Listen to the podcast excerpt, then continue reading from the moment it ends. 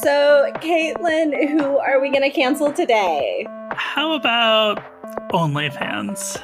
Yeah, I heard that they're looking to uh, move away from adult content, which seems pretty pretty yikes. Yeah, they are looking like the latest corporation to sort of take advantage of a bunch of sex workers and queer people to uh, build their brand before just dumping them. So we'll get more into that later, but pretty shameful. Whew, okay. Hi, everyone. I'm Katelyn Burns. And I'm Oliver Ash Klein. And you're listening to Cancel Me Daddy, the show where we take a closer look at all of the panic around cancel culture with thoughtful analysis and verbal shit posting. So, Katelyn, I see you had a big cover story in Teen Vogue. I did. It was my first cover story. Tell me about it. Um, it was really great. They actually approached me to write it. It was a profile of Representative Marie Newman from Illinois and her transgender daughter Evie, two really delightful people, and uh, it was really great. Any any highlights you want to share? Um, we broke a little bit of news in that she is expecting the Equality Act to get, come up for a vote in the Senate by the end of the calendar year, which would be a big deal. A couple of highlights: uh, Evie does not believe in. the power of American democracy to solve our problems, which is really interesting coming from, you know, the child of a congressperson. Huh. Uh, and then, um, you know, they shared Evie's coming out story, I think, for the first time with the media with me. And it was just a wonderful conversation, very relaxed. And I think we produced a good story out of it. Yeah, I'm really excited to read it. I've seen so many tweets about how a lot of people got all teary and we're having like a lot of feelings reading it. So I'm excited to dive in and have some feelings. I'm excited to hear what you think about it. so, Oliver, what's going on with you? Um, I got like, what is that noise? Is That's that... my cat scratching to mark his territory. We have a cameo. A cameo. That joke will make sense in a minute. So sorry. so I have been working like 10 and 12 hour days, like totally like busted my ass on the weekends too, totally overwhelmed. But yesterday I got to go to the gay beach. Nice. And it was amazing and just what I needed. Uh, gave me a little little boost. What's it like going outside? Um I'm I'm joking. I'm joking. Sam. He's going Sam outside over there. Sam Wise. So I gave him wet food right before we started recording, and every time I do that, I forgot he actually like scratches the microwave stand that's next to his bowl. So it's like, and I did research on this. It turns out this is how cats like mark their territory. So he's making sure other cats know that this is his food. There are no other cats here. I mean, I look, my cat's very territorial. I get it. I get it. She like if there's another cat around, she just pisses everywhere. Like she loses her goddamn yeah. mind. Even if she sees a cat out the window. So we gotta be real careful. Oh, um so speaking of cats um, i think that that gets into our shameless self-promotion we got a very sweet review from fernandez who said, I love this podcast. They make me think about things differently. They're incisive and hilarious, but never mean spirited. Mm, I'm not sure about that one, Katelyn. Um, also, in my opinion, Katelyn's adorable cat should make some more cameos. Oh my god, they actually spelled it cameos. Speaking of which, yeah, we he's can making hear his appearance. scratch, scratch, scratch, scratch oh my lord, Samwise, chill out, my friend. If you hear it, uh, it's part of the flavor of the show. He is the third co-host, so I feel like this is allowed. I, I don't know. It's as, as an audio person, it's really bad. um, but well, Sam is still making an appearance, so I don't think my little baby Zola is going to make a cameo because she's not she's not a big crier. Mm-hmm. Um, but I got this Triceratops uh, ottoman. Mm-hmm. And I opened it and put it together last night, and my cat thought it was another animal and was like totally freaked out by Oh it. Oh my god. That's adorable. and she kept like coming close to it and like kind of sniffing it and like ready to like whatever. And I was I was a little bit mean. I might have like pushed it towards her and moved it, and she might have like scrambled. Oh no. Um, So now she thinks it's alive, which is probably not not the best thing, but also hilarious. Um, she's precious.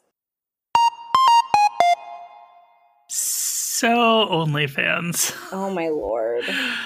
Um, Lord. I kind of feel like everybody saw this coming. So, for those of you who don't know, the adult entertainment site OnlyFans is trying to raise new funding for expansion. They're seeking a valuation of $1 billion. And to do this, they're actually, um, and this is according to an anonymous source, but it's been widely reported. I see it in Bloomberg, Business Insider, a bunch of other places. To do this, they're reportedly going to move away from adult content and become a more mainstream online media site where celebrities and athletes can connect with fans. Yeah, and this is something that a lot of sex workers have been talking Yeah. about is kind of inevitable for a while. Well, it's Um, happened a couple of times now. I mean, Tumblr did the same thing. You also had Craigslist basically Mhm. did the same thing. Like, I mean, not uh, the same thing, but they they both capitalized and profited from adult content until they got to like a certain size where they could like turn to respectability and sort of turn their back on sex workers and queer people who depended on the sites for survival. So I don't think anybody is really surprised by this, but I think it brings up some interesting free speech implications to this, right? Because every time sex workers find a safe, profitable place to do their business online, it, it gets shut down, right? And there's lots Mhm. of reasons for that. And it's not just, you know, companies like OnlyFans taking advantage of them before dumping them later. There's also FOSTA SESTA, which is a federal law is very complicated. We've I've written about it a couple of times, but basically it holds companies liable for any sex trafficking charges connected to sites. I'm not doing a good job describing that. basically what what it does by um, holding these companies liable for any kind of speech around sex trafficking is these companies uh, are going to shut down all sex related speech right? So they're targeting a bunch of sex workers and shutting them down. And that's kind of the chilling effect. Well, yeah, so taking a step back from this, one of the reasons why this targets sex workers in particular so hard is because oftentimes under the law, sex trafficking and sex work are conflated with each other, and sex workers can be charged as sex traffickers in a variety of different ways, right? So the effect of this law is that it's it's produced this massive chilling effect where basically any online site that has adult content has to be like extra careful about moderation and whatnot. So it actually incentivizes places like OnlyFans to move away from adult content and into something quote unquote safer that's not affected by FOSTA SESTA. I don't like they didn't come out and say this is the reason why they were doing this, but the law does create an incentive for companies to just ditch sex workers. But at the same time it's a very easy way for them to like build their initial platform and company size. So it's so they're really exploiting the labor of sex workers to exactly. make a bunch of money and then cast them out which is so fucked up. Right. And we've seen before moderately known people will jump on onlyfans and sort of grab the spotlight to profit at the expense of other people who are in more of a survival situation uh, where they need that work or that's like their only safe alternative to just going out on the street which is as we all know the most dangerous way to perform sex work.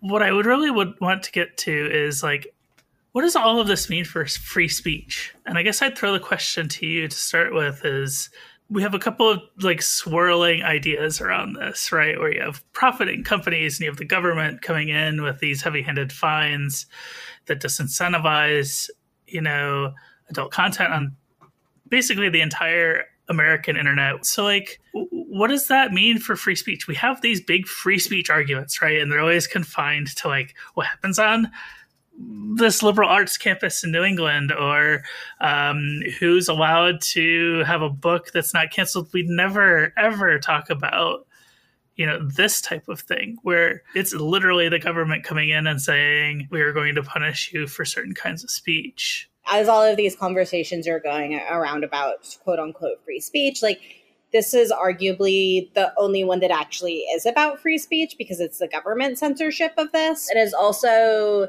censoring a marginalized group, right? Which is like doubly, I don't know, I think doubly like fucked up and an issue. But, you know, if it weren't for the law, right, because there are other sites that without Sesta Fosta also before would censor this kind of content, right? Mm-hmm. And like, I've, I've thought a lot about that because, you know, when Twitter like banned Donald Trump or whatever, like everyone kind of like, were like, oh, free speech, blah, blah, blah. Like the ACLU even said stuff about free speech. And like, where were all these people like yeah. upset about free speech when Twitter is always kicking like sex workers and trans people off? I mean, and then you get into situations with like the Instagram breast debate, which is like what constitutes a female breast. Uh, because female breasts, like displaying female breasts, are like banned on the platform, but they don't have a definition for it. It's like, it creates these really absurd situations. I don't know. This is something that I'm still working through and trying mm-hmm. to figure out where, where I feel because on one hand, like I do agree with that these tech platforms, these social media sites, like do have too much control over people's speech. Mm-hmm. Like obviously the Sesta Fosta stuff and like sex workers being silenced through that is a free speech issue. Um, but a lot of these platforms ban a lot of that regardless, right? And so that falls into more like their their typical moderation protocols and stuff. And I do think that they do have too much control over that. But I also like don't really trust the government. Like I don't think full like anything goes on social media platforms is good for democracy. We've seen that it spreads a bunch of misinformation, right? We mm-hmm. see the way that people get harassed and threatened and doxxed and all of this stuff. And so I don't I don't know what the solution is because on one hand, like I don't trust the government to do it, and I also don't trust the tech companies to do it. And so I think I think we're kind of fucked, which is a little dark. But like I don't I don't know. I don't have a solution. Like I think that maybe like I don't think that this will actually happen, but like if a bunch of people who are experts on all of this all got together and established like best practices around all this who have like stopping the spread of misinformation, protecting the rights of marginalized people. Like if they have those values in mind and come up with best practices for moderation, but like I don't think legally there's anything that really I don't know. I don't trust the government too and I don't trust tech companies too and I don't know I don't know what the answer is and yeah. I don't see how you solve this issue without either of them. right. But if it's the government, it's just going to be like anything goes, and you're going to yeah. have harassment and misinformation up the wazoo because it's, you know, censorship not to. And if it's the tech companies, then they're going to, you know, do their respectability thing. And yeah. the government's also going to shut down sex workers no matter what because, like, the government doesn't respect sex workers' work. Yeah one of my frustrations with the quote unquote cancel culture discourse and the free speech discourse is it's very centered on one very narrow set of circumstances that work favorably for the loudest voices and everybody else gets ignored right? So that's like one of the reasons we're the only show that touches on any of these topics that are going to talk about sex workers. Like that's just reality, right? Um, so I think my the big takeaway that I would like people to have, um, and we should get a guest actually to talk about this at some point. Ana Valens would be great. Oh yeah, okay. That we should have gotten her for this one. Um, but um, I think I just want people to realize that it's a much broader quote unquote debate in general than what the media quote unquote which is kind of ironic because yes i'm a member of the media like fr- how they frame this right and this is just another example of cancellations, free speech violations that nobody really quote unquote cares about because they're affecting, you know, marginalized folks. It's not cishet white, you know, writers or academics who don't believe in pronouns or whatever bullshit they're on this week or you know an obsession with critical race theory this is people who are just trying to make a living for themselves and very much struggle to maintain a platform for themselves and for their work.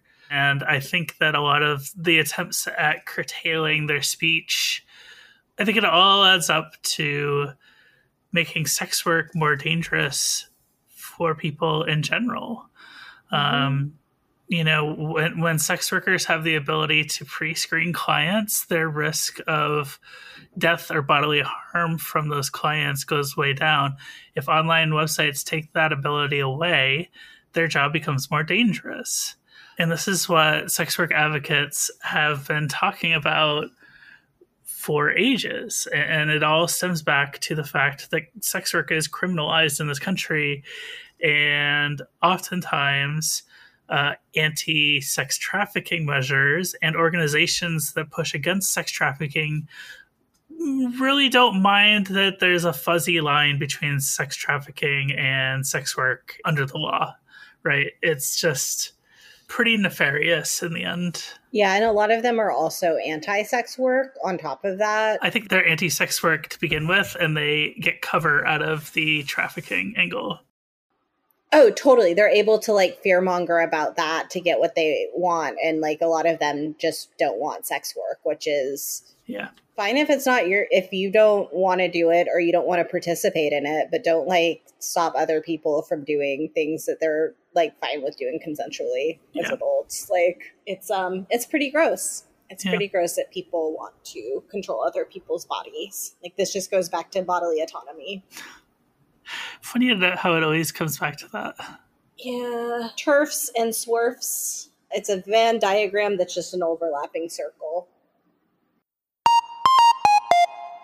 So we have we have some out of context cancellations today that are um, interesting as always. We love our wonderful Discord server that gives us so many good things to cancel. Um, the first one is going to be death which all for that. So, did you know that before I transitioned, one of the ways that my dysphoria sort of manifested itself in me is in this like overwhelming fear of what happens after dying? It wasn't dying itself, it's what happens to my consciousness afterwards. I'm really curious about that. Like, how how does that manifest in dysphoria? Well, first of all, that fear ended when I transitioned, so obviously they were related.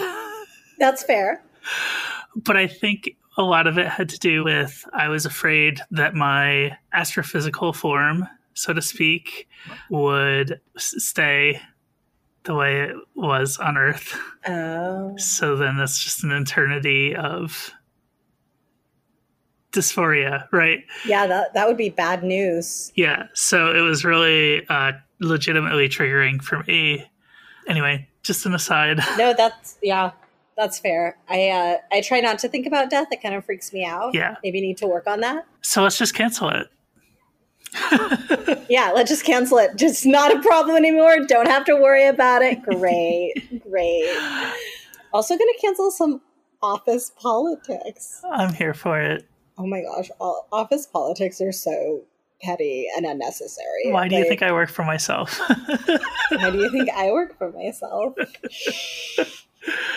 Oh gosh. Yeah, I just especially with like a bunch of like cis people, especially when men are running things, but when women run things too. It's just like no. Capitalism and office politics bad. Canceled. um oh, calling women females. It's one of my biggest pet peeves. Why? There's a better word. They're not cows, okay? They're not bovine here. They're human beings.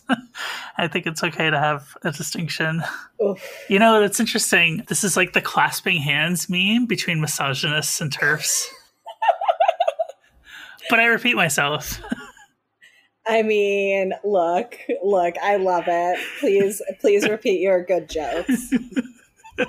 Another of our uh, listeners wants to cancel Hollywood making a movie out of Ready Player One and enabling the author to write a sequel. Yeah, that, yeah, fuck you, Hollywood. Have um, you ever seen or read Ready Player One?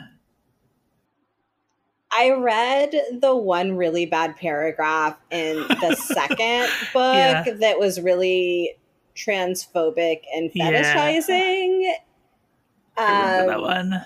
It made me really mad, and I was like, "This this person needs to not write books." And I've heard that the rest of them are pretty bad. The rest of it's terrible as well. Yeah, I just don't engage with it. It doesn't sound like something that I'd be interested in nor does it seem like quality writing. So I don't think I'm missing anything by not consuming any of it. no, and I feel fine judging it without having read it and saying all these things about it because I know enough people that I trust who have said it's terrible and who have read it. So I'm sorry that they had to spend their any moment of their life reading that terrible book. Um, whew one of our listeners wants us to cancel them for needing to talk to their therapist about something and then not bring it up in the session, which I've done before. yeah, I'm also going to say, like, cancel daddy here. That's not cancel worthy, but you do need to bring it up in your next appointment. Maybe, like, write down a note, or if you were bringing it up because you didn't actually want to deal with it or you weren't ready, like, that's okay, but maybe push yourself if you can. Mm-hmm. Um, but you know, like you're do, we're all do, just doing our best. Like, definitely be gentle with yourself, but also if you need to push yourself and hold yourself accountable a little bit more to get it through, do that. But you don't get canceled for it. No self cancellations for that. Also, our Discord server wanted us to cancel all gamers oh, um, because there's a lot of toxicity, and they have mm. suggested that people can apply to not be canceled. Hmm. Um, and so, Katelyn, you are the first gamer who's not canceled. That is, uh, uh I don't know how to take that. um, I think it's a decent idea um, in concept, but I do know a lot of lovely gamers uh, who I'd have trouble canceling just off the bat. Um, and I'll just leave it at that. yeah, so the cancel daddy is not going to cancel all gamers. There are plenty of gamers that definitely deserve it. I won't name names. No. can we cancel all the gamers who are white cis men? See, I don't even know if I can do that. Okay, we are canceling all the toxic gamers. Toxic gamers Boom. sound good. And you can ask us to cancel whatever you want by becoming a Patreon and joining our Discord server. That's only $5 a month. You can get other great perks as well, like getting episodes early, um, and all of your support helps us become a weekly show, which we are, would be ecstatic to get to that point. But you can join and learn about other perks at patreon.com slash cancel me daddy. Today's show was made by me, Oliver Ash Klein, and my amazing co-host, Katelyn Burns. Daniel Peter Schmidt made our theme song, and Eden MW designed our graphics. Our show is made possible by the incredible cancelers supporting our work, especially the members of our Canceler Hall of Fame, with the great power to cancel all of their enemies. Megan Ellis, we appreciate your support. Happy canceling!